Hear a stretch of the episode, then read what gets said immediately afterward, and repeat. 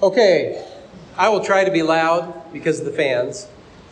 We are going to be in Colossians 3:18 to 4:1 tonight, so I'm gonna, going to read that to start us off. Wives, submit to your husbands, as is fitting in the Lord. Husbands, love your wives, and do not be harsh with them. Children, obey your parents in everything, for this pleases the Lord. Fathers, do not provoke your children, lest they become discouraged. Bondservants, obey in everything those who are your earthly masters, not by way of eye service as people pleasers, but with sincerity of heart, fearing the Lord. Whatever you do, work heartily, as for the Lord and not for men, knowing that from the Lord you will receive the inheritance as your reward. You are serving the Lord Christ. For the wrongdoer will be paid back for the wrong he has done, and there is no partiality. Masters, treat your bondservants justly and fairly, knowing that you also have a master in heaven. Pray with me. Father, we thank you for the time that we have had in Paul's letter to the Colossians. We thank you for uh, just some of the mind blowing things that he said, the things that maybe we have not taken to heart, but now have become anchors in our lives. And we pray that in the spirit of having received many great truths over the past several weeks, we pray that we would open our hearts to these. And I pray that you would help me to be clear in my speaking tonight. In Jesus' name, amen. So tonight was going to be the last sermon that we did on Colossians. But I've shortened our focus instead uh, to this passage in 318 to 41 because I got done with that and then started working on the next and it felt a little bit tacked on. So we're going to finish Colossians 4 next week. And so in this passage that we have, if we think about what came before it, Colossians 3:17, it says, "And whatever you do in word or deed, do everything in the name of the Lord Jesus." giving thanks to God the Father through him. And as I said several weeks ago when we looked at this verse, Paul doesn't leave anything out when he says this. If you have been raised with Christ, which he says in 3:1, and if Christ in you is the hope of glory, which he said in 127, then you are a new creation. And that is intensely practical. It's not ethereal. It's not something mystical that you can't connect with. It is intensely practical. It keeps your feet on the ground. So if you're a new creation in Christ, that identity governs things like how you work, how you play, how you plan for the present and for the future, how you spend your money and your time, how you choose your words, how you care for your body, how you drive. Think about that for a moment. How would Jesus drive? How would Jesus drive a car? How would his peace and his gentleness and his regard for other people show up in his driving? And then how should his life show up in your driving? Things to think about, right? Your budgeting, your free time, your digital habits, and so on. How does the life of Christ show up in every nook and cranny of our lives? And here in Colossians 3 18 to 4 1, Paul takes that reality and he applies it specifically to the average first century household. In other words, Paul brings the gospel home. And tonight we're talking about being at home in the gospel.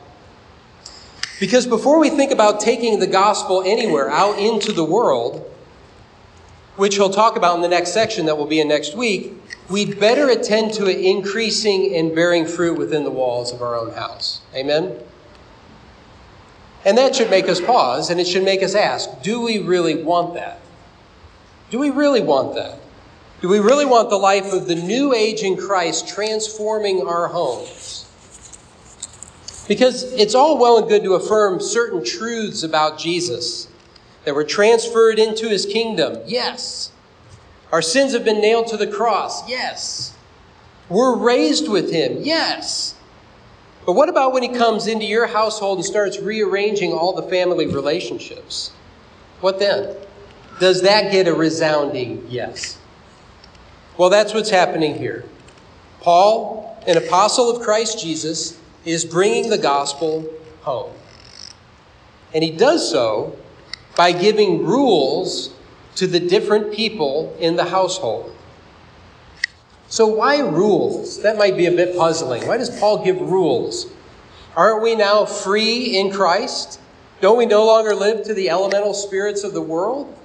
Why does Paul give rules?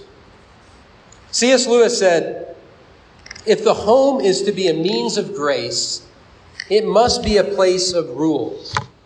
The alternative to rule is not freedom, but the tyranny of the most selfish member. It turns out that we need these rules to foster kingdom culture in our homes. And when we host home group, I'll often pray that when people come through the door, that they'll perceive peace in the house and an atmosphere of hospitality and welcome that they'll just be able to sense that when they come in. I'm sure we all know what it's like to enter somebody's house and feel the tension and the strife and the anger that just kind of hangs there like a residue that won't go away. We probably know what that's like to walk into a house and just feel that and how uncomfortable it is.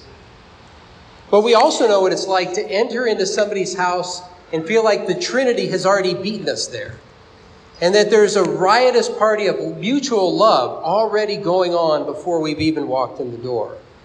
And I'm assuming that you want that for your household. You want your home to be a place of harmony and peace and joy and love.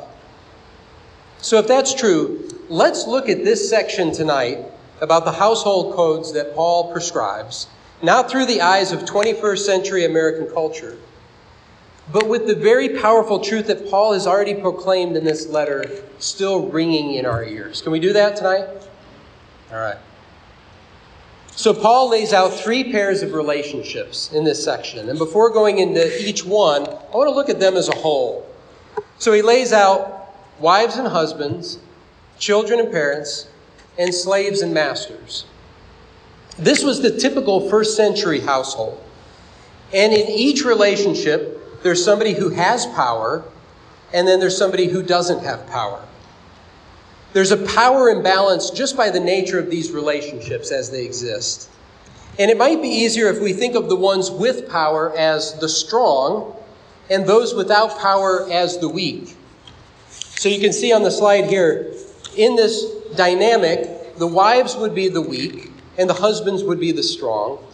The children would be the weak and the parents would be the strong and slaves would be the weak, and masters would be the strong.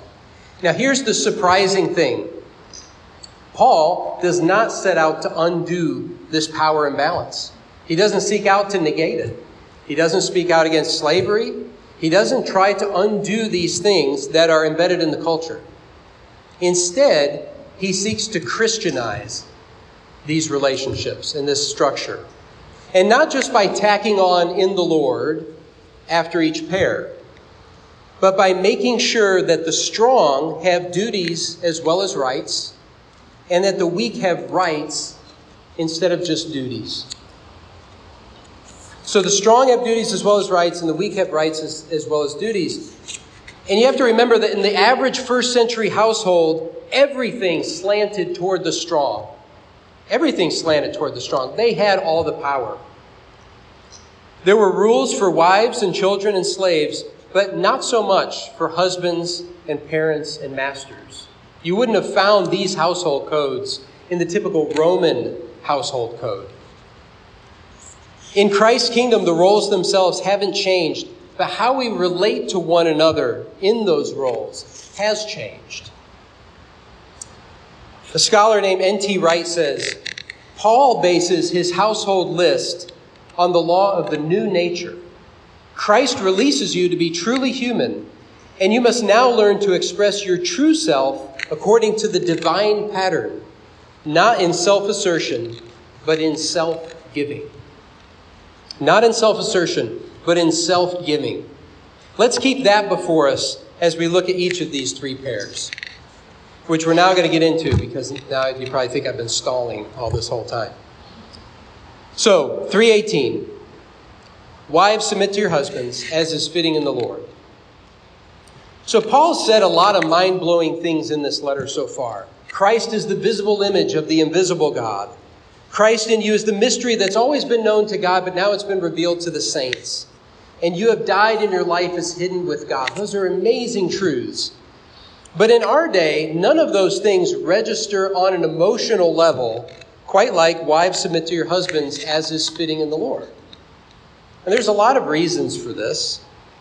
It's certainly out of tune with the world's music, but it's also out of tune for many churches and for many Christians. So I think the first thing to do is to acknowledge that because of the time in which we live, the verse feels awkward. It feels awkward.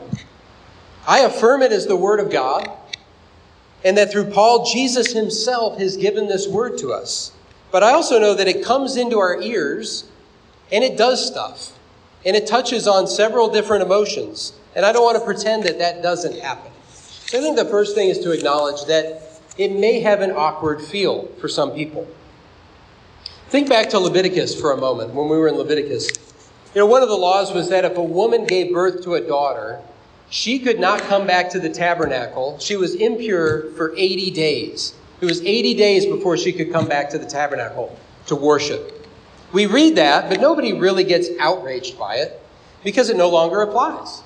We don't follow that rule anymore. In Christ, the rules that kept people separate from God and from each other no longer apply to us. But part of what makes this verse in Colossians and the one that's similar to it in Ephesians 5 awkward is that there's nothing in the Bible that overturns it. Our culture has overturned it, but there's nothing in the Bible that overturns it. In God's household, the wife is to submit to the husband. It still applies in the same way that the next verse, that children are to obey their parents, applies. Remember that even before sin entered the world, God made the woman as a helper for the man. Genesis 2:18 says, "Then the Lord God said, it is not good that the man should be alone. I will make a helper fit for him." The expectations that wives submit to their husbands is not the problem. The problem is that far too often husbands inside and outside the church have used this verse as an excuse to be tyrants. That's where the problem really lies. That's what's messed this up. Remember what Lewis said earlier the alternative to rule is not freedom, but the tyranny of the most selfish member. And if the husband is the most selfish member, he very well may be a tyrant. And so our secular culture has stepped in and said, you know, the best way would just be to have no rules at all. The husband should have no authority over his wife, and the wife should have no authority over her husband. Equality, no rules, no hierarchy. But we should ask does that really work? Should we take our cues from the culture? Does it really work? Is the world really making a better offer to the church? The divorce rate's between 40 and 50%, and it's not much better among Christians. Rather than do away with what God set forth in Genesis 2, Paul transposes it into the key of Christ, into the key of Christ in you.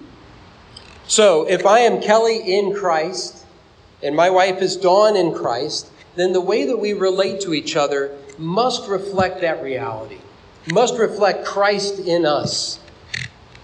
So, bringing this verse home, if Dawn is arranging her life so that she's living according to Christ in her and not according to her flesh, then she'll remember that God has charged me, the husband and father, with responsibility for my household. There are responsibilities that I have, and she will come under my vision and decision making for fulfilling those responsibilities. But Paul has something to say to me too, and that's what you would not find in a first century household code outside of the church. Husbands, love your wives and do not be harsh with them.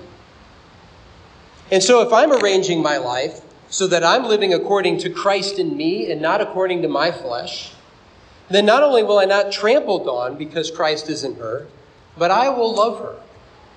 And I will take her interests and concerns fully into account and put them ahead of my own whenever I possibly can. And I'll consider her and what will help her flourish far more than I think about myself. That's when I'm at my best. And I'm not always at my best. And you're probably not always at your best. But when we're not living according to the flesh and we're living according to Christ in us, those are the things that we will do. Living out this verse about husbands is never about using her to arrange my life to be the way that I want it to be. That she's to be my helper in building my kingdom where I get what I want all the time. That's not what this verse is for. It's not for using her to build my little personal utopia. But that's the temptation for every husband who lets this verse go to their head. That her job is to help me do whatever I want to do. And when that's the dynamic in the home, then the husband is bound to be harsh with his wife when he's not getting what he thinks that he deserves. But Paul says for husbands to not be harsh because Christ himself was not harsh. Christ was only harsh with those who thought, were absolutely convinced that they had it right and they were actually completely wrong. Those were the only people that Christ was harsh with. So that's all I'm going to say about wives and husbands because even though it has kind of an outsized effect on us, it's one relational pair in this section, which is one section in the whole letter. And really, if first century Colossian Christians knew that this verse was so controversial, they'd probably have been shocked. But they lived in their time, and we live in our time. G.K. Chesterton said Christianity has not so much been tried and found wanting as it has been found difficult and left untried. I think we could probably say the same things about these verses about wives and husbands. Amen? Amen. Okay, kids, those of you who are in here, you're up next. Children, obey your parents in everything, for this pleases the Lord. This is probably the first Bible verse that you ever memorized if you're a kid. Not the Lord's Prayer, not the Ten Commandments, not Psalm 23, but children, obey your parents in everything. That was probably the first one that you ever got to memorize. It's somewhat amazing that Paul addresses children at all. If you know anything about first century culture, children were generally overlooked. They were to be seen and not heard. So for Paul to acknowledge children is something pretty amazing. They too are little disciples of Jesus with their own duties within the household. Remember how people brought children to Jesus and the disciples dismissed them as unworthy of Jesus' time and attention. And Jesus rebuked them and he said, Let the little children come to me. Do not hinder them, for to such belong the kingdom of heaven. Children who believe in Jesus are full members of the church. They're not half members of the church, they are full members of the church.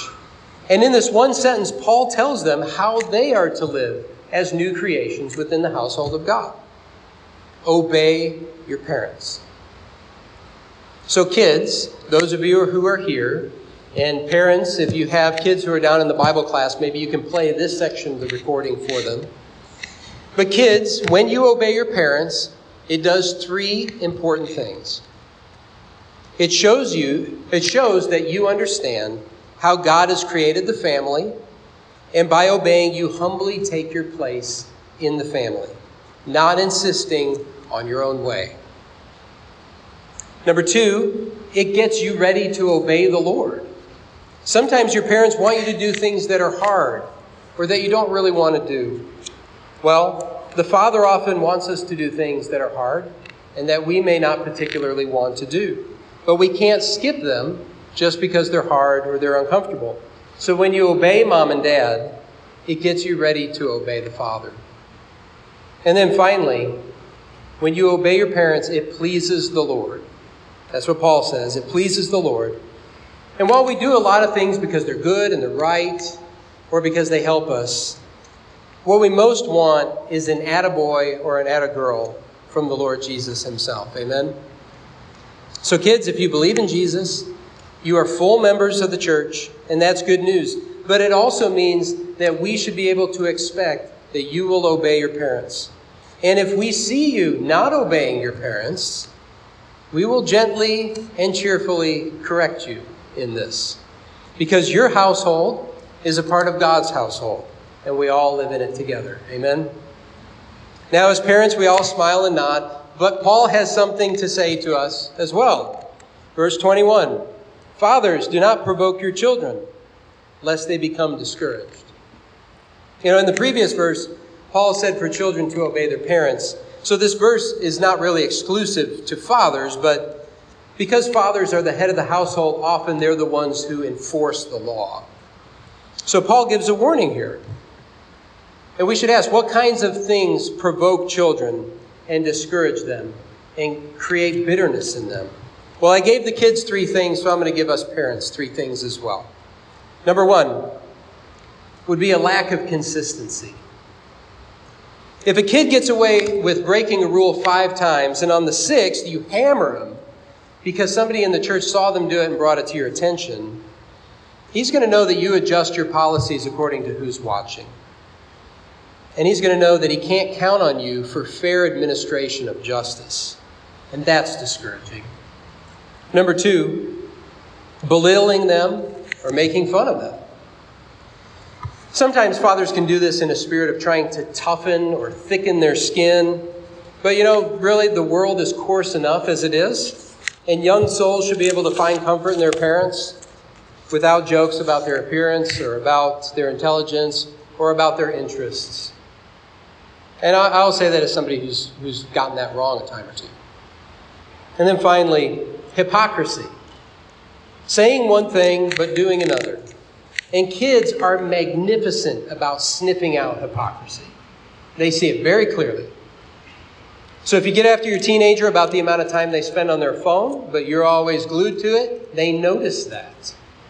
And that opens the door for bitterness. Because the standard that you set for them isn't the standard that you follow for yourself. And hypocrisy provokes and it discourages. And unfortunately, when it comes to our kids, we can very easily react out of our flesh and not from the Christ in us new life.